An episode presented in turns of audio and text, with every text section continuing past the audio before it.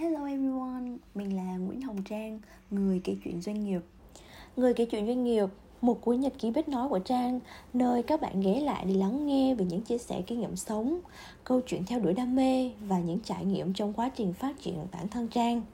Kênh tạo lập nhằm chia sẻ kiến thức, lan tỏa giá trị. Hãy cùng lắng nghe nhiều hơn những câu chuyện của người khác để thấu hiểu chính bản thân mình và trưởng thành hơn mỗi ngày nhé.